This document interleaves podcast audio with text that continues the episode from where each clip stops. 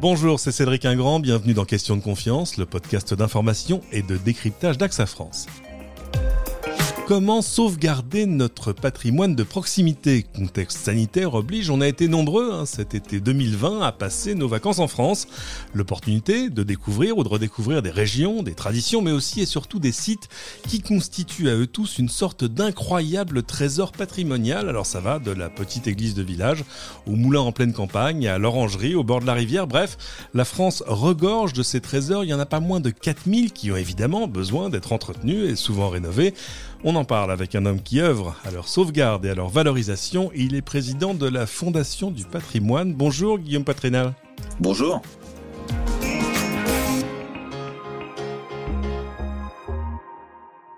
Merci d'être venu nous parler de, l'importance évidemment de, de, préserver ce patrimoine, des actions qui sont mises en place. On en profitera aussi pour essayer de faire découvrir cinq sites qui valent le détour.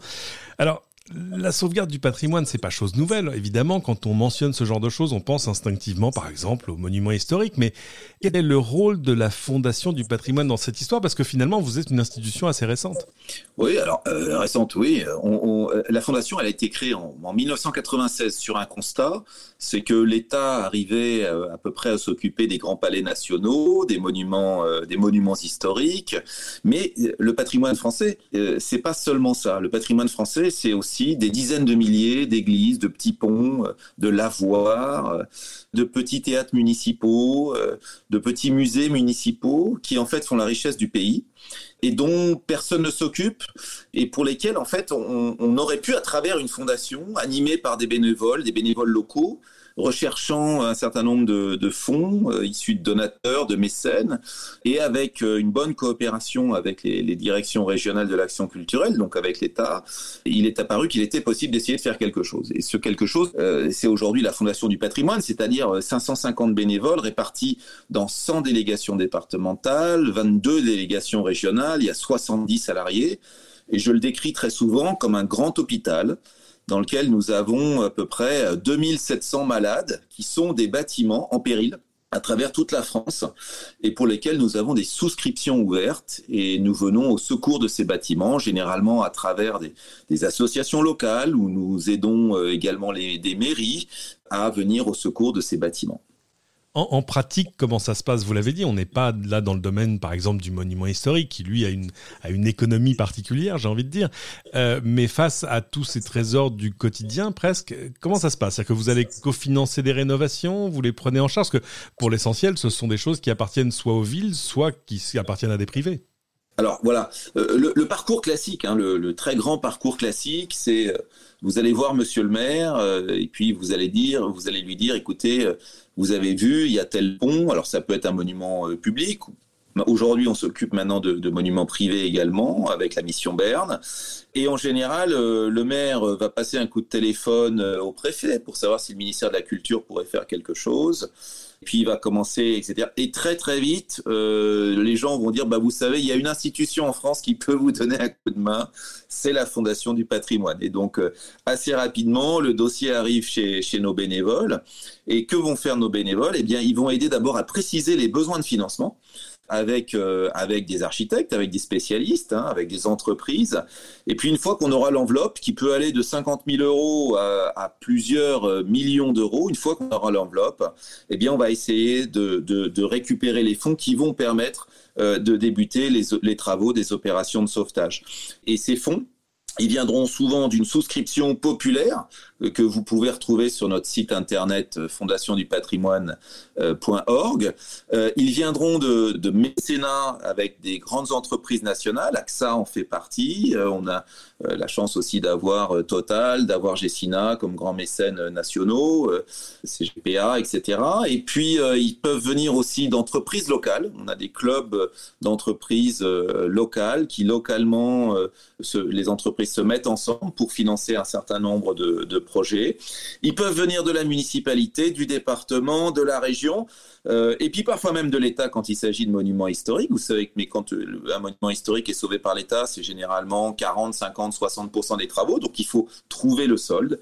Et si tout va bien, euh, au bout de six mois, un an, eh bien, on a la somme qui permet enfin de faire les consultations et puis d'amener les entreprises, les maçons, les charpentiers, les couvreurs, pour refaire un morceau de toiture, pour refaire une façade qui, qui menaçait, ouvrir un pont qui était interdit à la circulation. Euh, là, on était sur des rotondes ferroviaires pendant les journées du patrimoine. On a même aidé euh, une école euh, laïque qui avait des, aspects extrêmement intéressants. donc, on, vient au secours de, ce patrimoine. Et l'idée derrière tout ça, elle est toute simple, c'est que on peut toujours protester en France contre l'absence d'État, l'État n'en fait pas assez, mais que, fait les, que font les pouvoirs publics, etc. puis il y a une autre catégorie de population en France qui se dit bah finalement plutôt que d'attendre que ça tombe du ciel ou que ça tombe de Paris ou que ça tombe de Bordeaux etc euh, on va essayer de se débrouiller entre nous pour sauver ces monuments, parce que c'est notre fierté, parce que c'est notre identité, euh, parce que euh, voilà, dans cette église, le grand-père s'était marié, on a enterré, on a enterré la grand-tante, etc. Et ça fait partie de notre patrimoine. Et on ne veut pas, on, a hérité de ce patrimoine, on a hérité de cette richesse. Et on veut pas, veut pas que ça soit détruit, on veut pas que, que, que le temps vienne faire disparaître cette richesse-là. Alors c'est intéressant, je le disais en introduction, évidemment, par exemple pour tous ceux qui ont passé leurs vacances en France plutôt qu'à l'étranger euh, cet été et qui ont découvert une nouvelle région, on découvre à chaque fois tous ces trésors qui vont avec, mais il faut que des étrangers viennent chez nous pour qu'on découvre à quel point nous sommes un peu des enfants gâtés, parce que la, richesse de ce patrimoine de proximité, elle est absolument incroyable. Moi, ce qui m'a surpris en découvrant la Fondation du patrimoine, c'est que votre mission, c'est de tout protéger. Et d'ailleurs, c'est pas forcément uniquement, euh, comme on le disait, euh, l'église, le moulin, le lavoir ou des bâtiments en général, mais il y a d'autres types de patrimoine. Absolument, on a même aujourd'hui du patrimoine naturel, on a des marais, euh, là on, a une canalisation euh, cistercienne à Aubazine, euh, et puis on a un, vivier, vous voyez, où les moines, les moines entretenaient des, poissons, enfin, avaient, de la pisciculture qu'on va sauver. Donc, je suis toujours, moi, quand je, me promène avec, avec nos délégations, je suis toujours ébahi euh, franchement, par cette richesse du patrimoine. Pour vous donner une idée, la Fondation du patrimoine, euh, ça a 24 ans, c'est pas non plus euh, une institution qui a 50 ans. On estime, nous, qu'on est déjà intervenu environ tous les 5 km en France. Donc, vous voyez le nombre de projets, vous voyez la richesse du patrimoine français. Vous voyez aussi sa fragilité, parce que quand on intervient, c'est qu'il y a un problème. Hein. C'est quand on intervient quand, quand il y a des choses à faire et que quand il y a quand même une, menace. Donc, euh, donc vous voyez cette, cette richesse. Et ce que je voudrais aussi rajouter, c'est que cette richesse, c'est pas simplement de la fierté, mais c'est aussi pour nos campagnes développement économique possible. J'étais euh, en Corrèze et là, il y avait, on, aide un musée du train, si vous voulez, à réaménager une, une, rotonde de type Eiffel, une rotonde ferroviaire de type, de type Eiffel. On va, on va les aider à monter les, les financements qui sont nécessaires, etc à Martel exactement. Et les, les, personnes, le président de l'association qui, qui, en fait est propriétaire de tout ça, de ce musée, etc., me disait, vous savez, Monsieur Poitrinal, les restaurateurs de ce petit village de Martel, en Corrèze, euh, me disent à chaque fois, on n'a pas besoin de savoir, euh, nous, de regarder si le site internet est ouvert ou pas, on le sait tout de suite parce que quand on a des clients, eh ben, c'est que vous êtes ouvert. Euh, donc, voyez comment en fait finalement un petit lieu d'attraction dans une petite commune peut devenir un vecteur en fait de développement économique. Et nous, ce que nous avons vraiment de formidable, de très différenciant comme, comme objet, c'est ce patrimoine. Bien sûr. Il est absolument partout. Et, euh, et aujourd'hui, avec Internet, il n'est pas difficile à découvrir.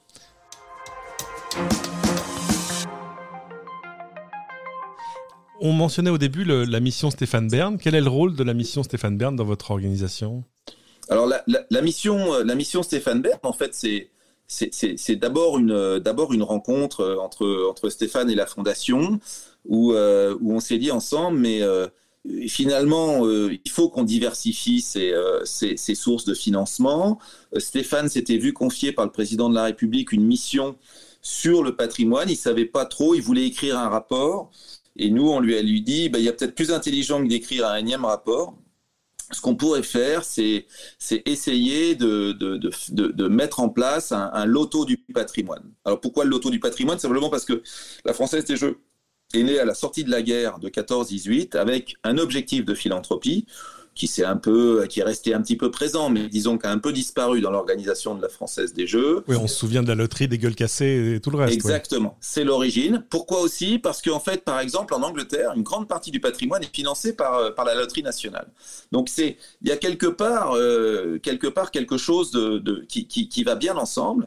Et puis ensuite, on s'est dit, mais finalement, ce jeu du patrimoine, on va demander à l'État de nous abandonner euh, sa part de bénéfices, mais sur des jeux nouveaux. Donc plutôt que d'aller voir l'État en disant on, va prendre sur des tirages existants et des jeux existants, on a mis en place avec Stéphane euh, et avec Stéphane Palaise, la patronne de la, de la Française des Jeux, on a mis en place des jeux nouveaux. Donc un, jeu de grattage à 15 euros, ça s'était jamais fait, euh, un nouveau tirage du loto et ça a été un grand succès. Et puis dans le même temps, on a réouvert en fait nos, grandes oreilles à tous les projets. On a reçu euh, jusqu'à présent, on est au-delà maintenant, on est près de 3000 projets en fait, et on a dit aux, Français, et ça Stéphane a été un, vecteur médiatique formidable, il a dit aux Français, écoutez, euh, vous pouvez même nous envoyer des projets. Euh, bah, vous passez en fait en voiture devant quelque chose qui s'écroule, ça vous fait mal au cœur, vous prenez des photos puis vous nous envoyez des projets. Alors heureusement on a des projets un peu plus construits que ça, mais, euh, mais, mais l'idée c'était bien ça, c'était que, que tout le monde en fait euh, regarde autour de soi qu'est-ce qui est en train de tomber en ruine, et ça a été tout de suite un, grand succès. Donc en fait aujourd'hui euh, chaque année c'est 100 sites, un par département qui est, choisi et puis 18 sites de régionaux en fait, hein, ce qu'on appelle les projets emblématiques. Et donc chaque année, on, sauve avec ce dispositif 118, euh, 118 sites à travers la France, ce qui commence à devenir significatif puisque c'est déjà la troisième année.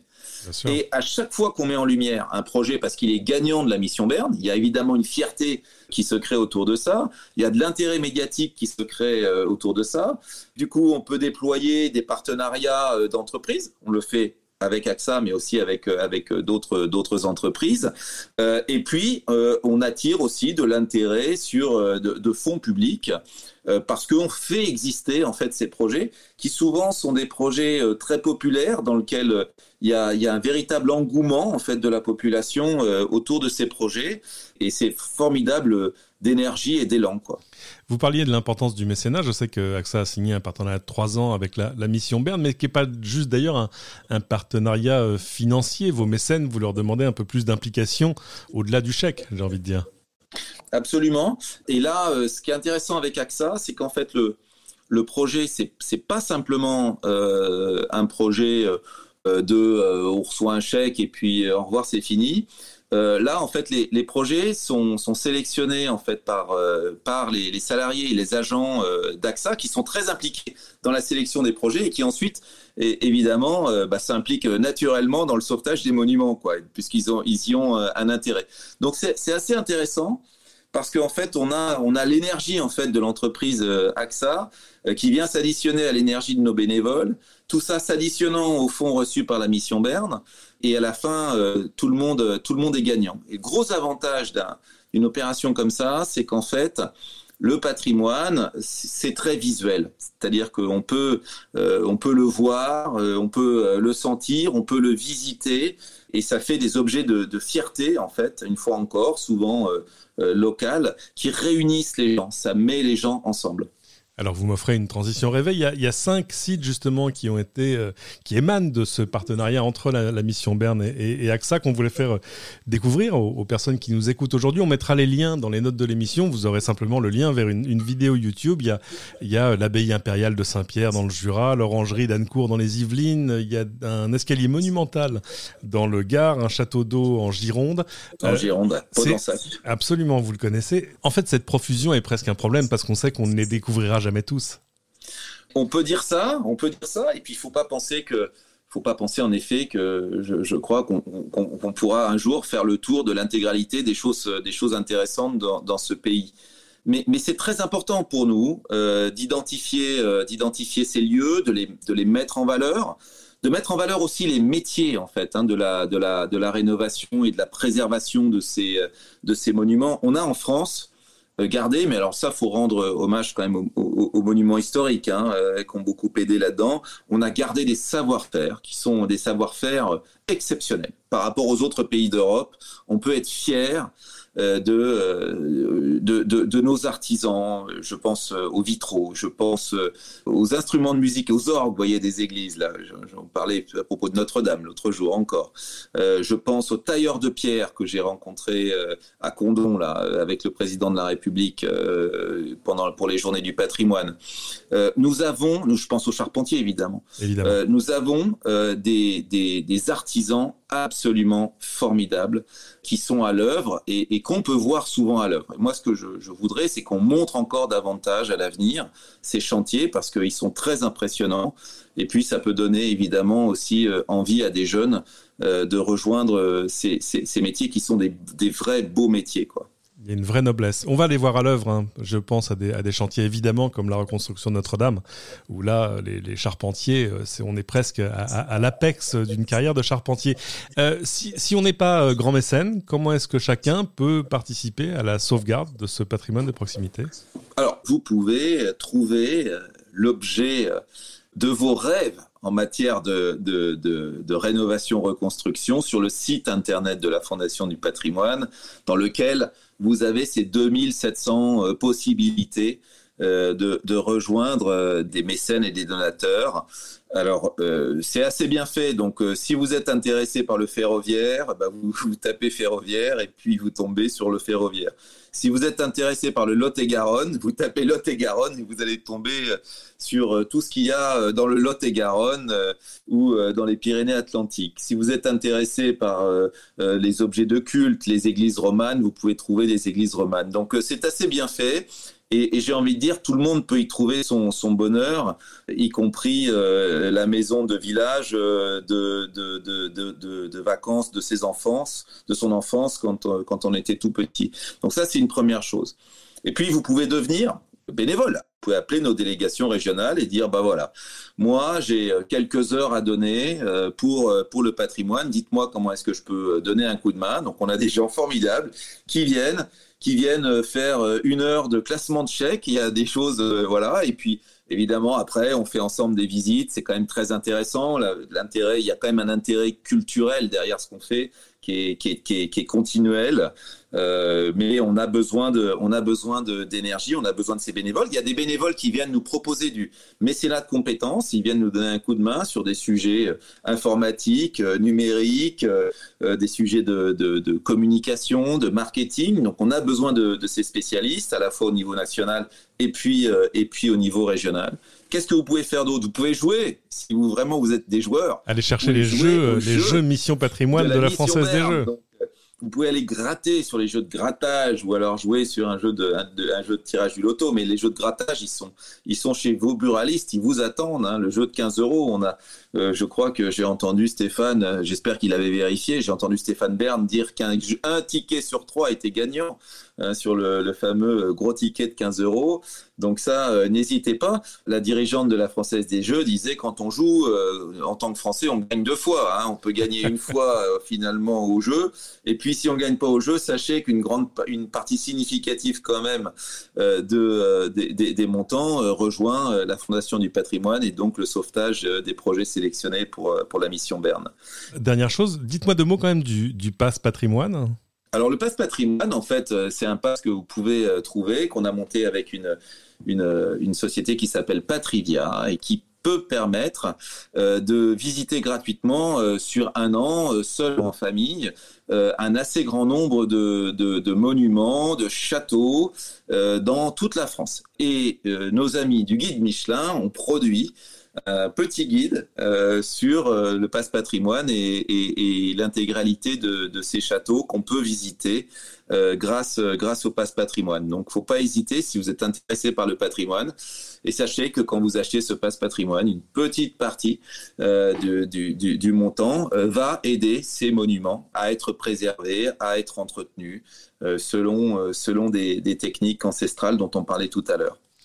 Euh, toutes les infos sont sur le site de la Fondation du patrimoine. Rappelez-moi l'adresse. Fondation du patrimoine Org, tout simplement. Merci infiniment Guillaume Poitrinal. Je rappelle, vous êtes le président de la Fondation du patrimoine. C'est la fin de cette émission. Merci à tous de l'avoir suivi. Pensez évidemment à vous abonner sur votre plateforme de podcast préférée. Donc vous y êtes, n'hésitez pas à cliquer sur 5 étoiles, à nous laisser vos commentaires. Ils aideront les autres à découvrir ce podcast à leur tour. Et à bientôt pour une nouvelle question de confiance.